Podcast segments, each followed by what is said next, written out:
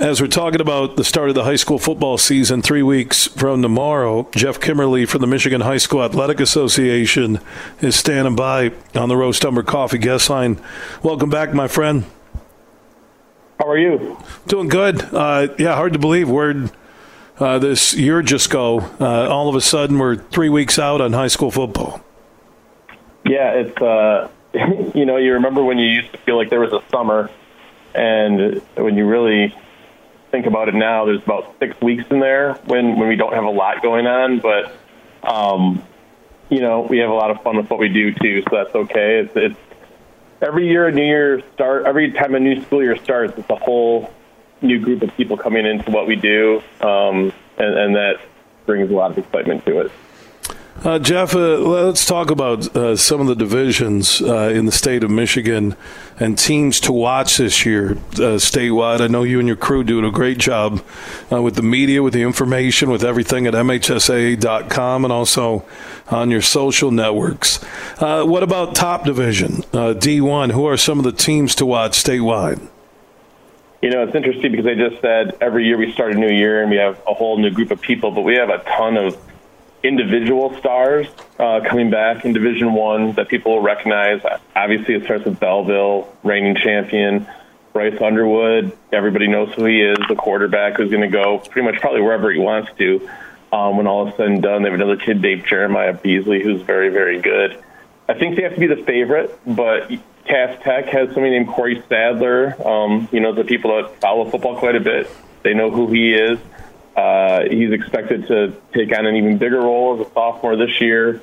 Uh, CJ Carr is the quarterback at Saline. He's well known.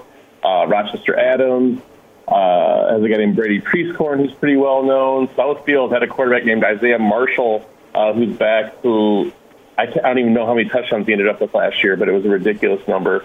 And then over on your side of things, Rockford has Ryan Ahern back, and he's a pretty well known guy too. So take all those, you throw a Rochester, or you throw a Clarkston in there, you throw West Bloomfield in there with a bunch of potential D1 guys on defense. Um, after Belleville, there's probably seven or eight teams that, that could make a push. Uh, obviously, they're very focused in that Detroit area, and only only one or two will come out of there. Uh, but I, I think that's where people will be pointing their eyes for the most part when they're thinking about Division One this season.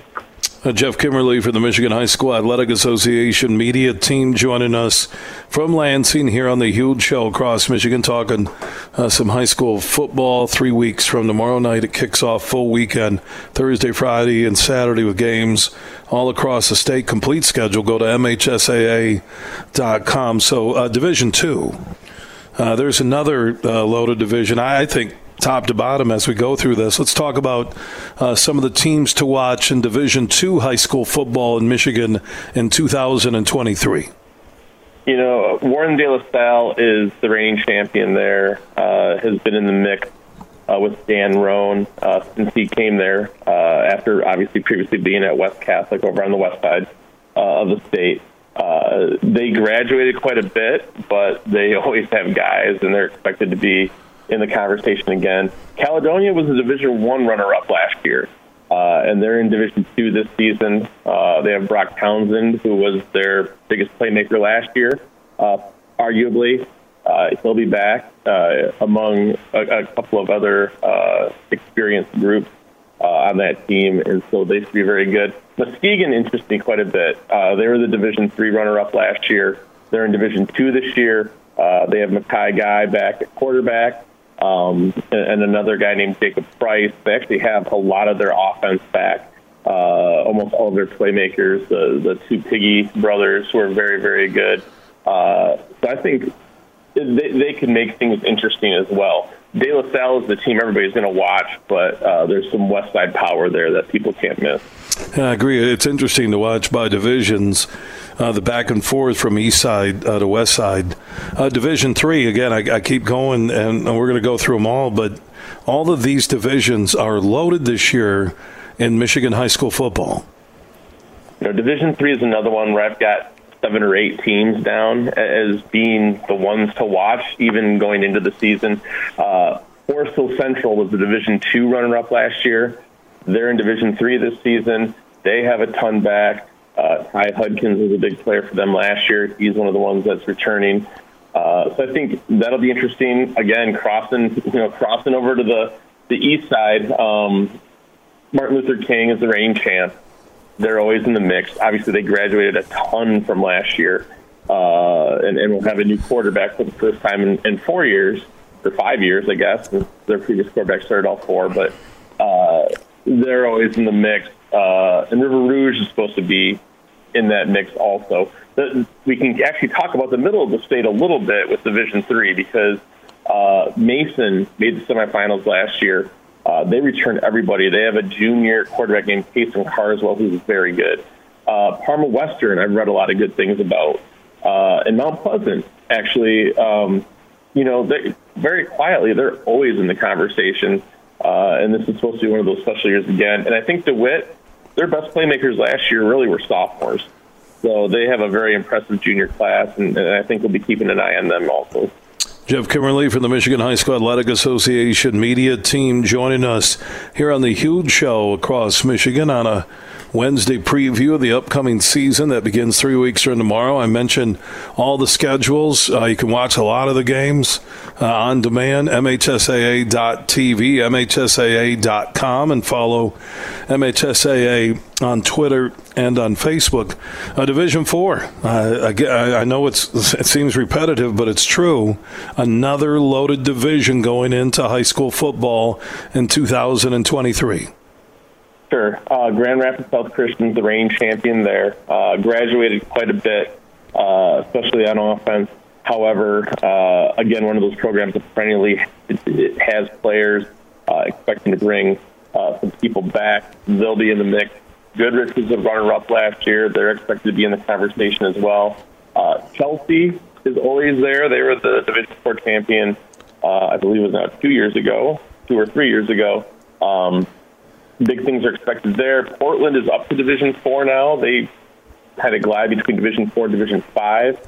Uh, they're a contender, and I think Haslett is somebody to watch out for a little bit uh, as well. They have a player named Nakai Amakri. There actually are two brothers uh, in the Amakri family on that varsity. Uh, Nakai returned, I think, a kick and a punt for touchdowns against DeWitt uh, in the season opener last year, and they gave DeWitt a pretty good scare.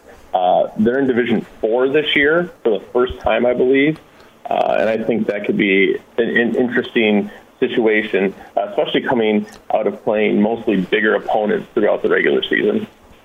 Uh, Division Five, uh, we just had Landon Grove, the Grand Rapids West Catholic head coach, uh, on the show here at the Power Strength Training Systems new facility on Plainfield on the north side of GR.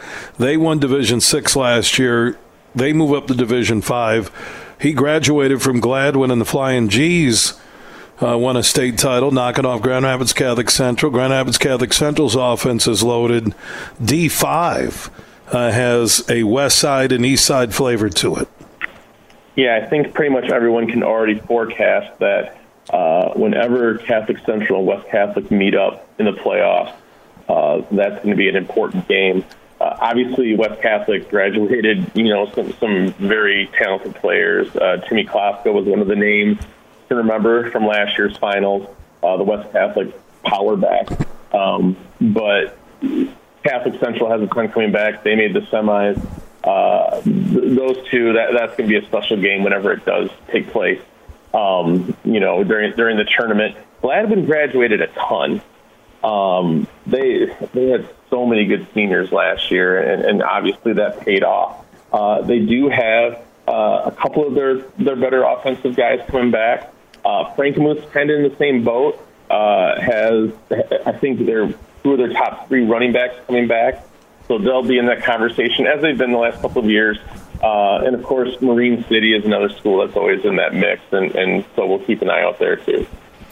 Geoff Kimmerly from the Michigan High School Athletic Association's media team joining us on the Roast Umber Coffee guest line here on the huge show across Michigan, talking some high school football, man. Three weeks uh, from tomorrow night. So, uh, D6, uh, how does that division look statewide? You know, this is maybe the toughest one to forecast, I think, in part because West Catholic is up into D5, as we just discussed. Uh, we also get some UP power mixed in which is always fun, you know, to, to get those schools kind of into the conversation as well. So Negaunee uh, was the runner-up last year, uh, and I and that, this is a program that wins double-digit games, you know, every year or, or just about. So I think that might be the best team in the UP again. Just you know, real early here, obviously. Um, Warren Michigan Collegiate is a program that has had a lot of success the last couple of years. Uh, was Division Six runner-up, I believe, two years ago. Uh, that is a, a, team that I expect to be in the mix again. And then I, one of these years, Reed City is going to break through. Um, there are a few programs in the state that have had more regular season success over the last decade than Reed City. And so I'm interested to see, you know, I, I don't know if it's this year, but one of these years, I feel like they're going to they're going to be taking another step in the playoffs. And, and with a field as open as D6 looks right now, you know, maybe this is uh, that year. What about Division Seven in high school football this fall? Uh, both the reigning champ and the runner-up are, are back with big things expected. Uh, Jackson Lumen Christi and Traverse City St. Francis. I believe they play each other week uh, week week four. I think. Uh, I believe that uh, week two. I, I know St. Francis has somebody else. off, Uh, I want to say Edwardsburg, but I think it's somebody else uh, down southwest uh, corner of the state. So, regardless, those two are going to play tough opponents, um, and, and they'll be ready for the postseason. I think, as is mostly the case, they'll be favorites. Detroit Loyola's in Division Seven again. Uh, there's always expectations there. They play up in the Detroit Catholic League against much bigger opponents, so they they during up some nice playoff points during the during the regular season. Uh, Millington is a team that's had a ton of success lately, uh, and and they're down to Division Seven. Uh, if you kind of see the trend here, um, some of our top teams are, in a one division smaller this year. That's just the way with enrollments numbers shifted a little bit I believe Millington is one of those that's been mostly Division Six lately. They're down to Division Seven. Um, so, you know, again, when you have St. Francis and Lumen, those are some pretty heavy favorites. But I think there might be some other teams to, to keep an eye on. Uh, let's uh, look at Division Eight in high school football in the state of Michigan this fall. So this is where you have a bunch of those uh, schools that move down that are generally school powerhouses. Um, all of a sudden Division Eight is just packed with them. You have the reigning champ back in Ottawa Lake Whiteford. They graduated their quarterback Shea Ruddy, but they still have a ton coming back from last year, uh, especially on defense. Uh, Ubly has been the, the Division Eight runner-up two of the last three years uh, with a quarterback named Evan Peruski, who will be a senior this year. Uh, so they certainly have to be in the conversation. Um, but then you have Muskegon Catholic Central back in Division Eight. You have Glen Lake in Division Eight, Iron Mountain, Michigan Lutheran Seminary, New Lothrop's back in Division Eight. Uh, Ithaca, which I, I don't think they've ever been Division Eight since I've been involved in this whole thing, which is like 25 years now. Um, they have been Division Six champions quite a bit. They've played in Division Seven a little bit. They're down in Division Eight. Uh, Reading and Flint Beecher, a couple more. Uh, that, like I said, you, a lot of people know who these teams are because you see them at Ford Field in different divisions. A lot of them are in Division Eight this year, and that can make you know, especially those last few weeks of the playoffs, that can make those really interesting. Yeah, really, those names when you talk about uh, Division Seven and Eight and even Six uh, with Grand Rapids West Catholic moving up now to Division Five. Very interesting. Uh, and beyond Division Eight, uh, eight-man football, couple divisions in the state of Michigan. They play uh, their state championships, I think, in the UP. Uh, what are some of the hometowns across Michigan that could field strong teams there? Yep, you're absolutely right. We finished those up at the Superior Dome uh, at Northern Michigan University, and uh, our, our, champion last year in Division One was Martin, uh, and that team had a very good senior quarterback who obviously graduated. Uh, so it'll be interesting to see how that program does. Um, I, I would imagine it'll still be in the mix, but we actually have three of the four teams that played at NMU in Division One this year because the Division One runner-up Merrill, of course, is back, and then Mendon, uh, which was the Division Two runner-up last year, is in Division One this year, uh, and actually returned arguably its top running back and one of the top eight player running backs in the state. Uh, so that could make that division interesting. Munising is another one of those uh, UP teams um, that's very good. I, would have some expectations there. Uh, division two uh, is, is, you know, maybe one of our more interesting stories of the whole thing. Um, Powers North Central won three straight Division two titles, uh, brings a 37 game winning streak into the season. Graduated uh, really, well, they graduated their quarterback, who had been the starter for all of those. Uh, graduated a lot over the last couple of years. Um, it'll be interesting to see how long that winning streak continues, who they fill in with. Obviously, when we're talking A-player football, we're talking small communities, schools with uh, 215 or fewer students.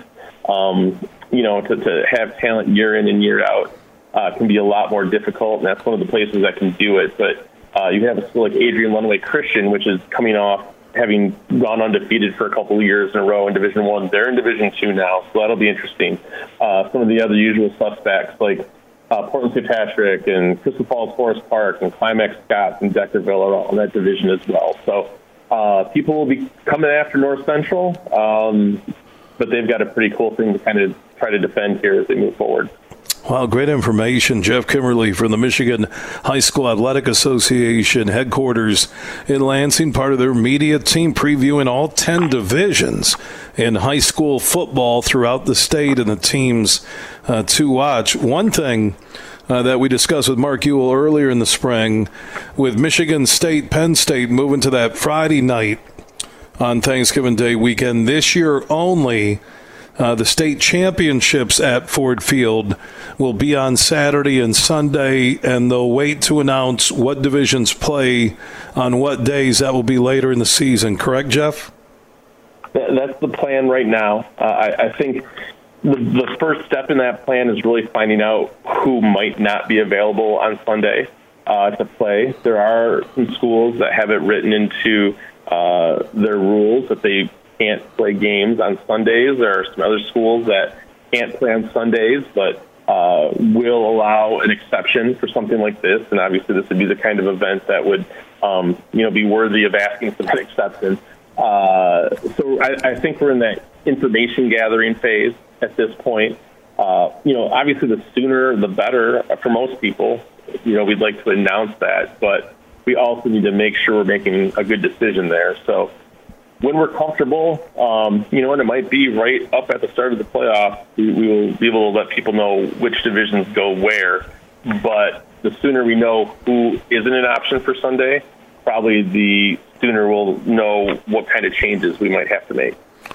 Geoff Kimmerly from the Michigan High School Athletic Association. You can follow high school football all year long at MHSAA.com, at MHSAA on Twitter, MHSAA on Facebook, and you can watch live and on demand boys and girls sports uh, all year long, all sports at MHSAA.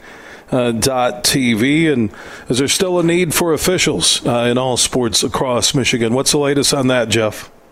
You know, absolutely. And, and we don't have our, our final numbers in yet. And actually, Mark and the rest of our, uh, all of our officiating department are on their way back from a national officiating conference today.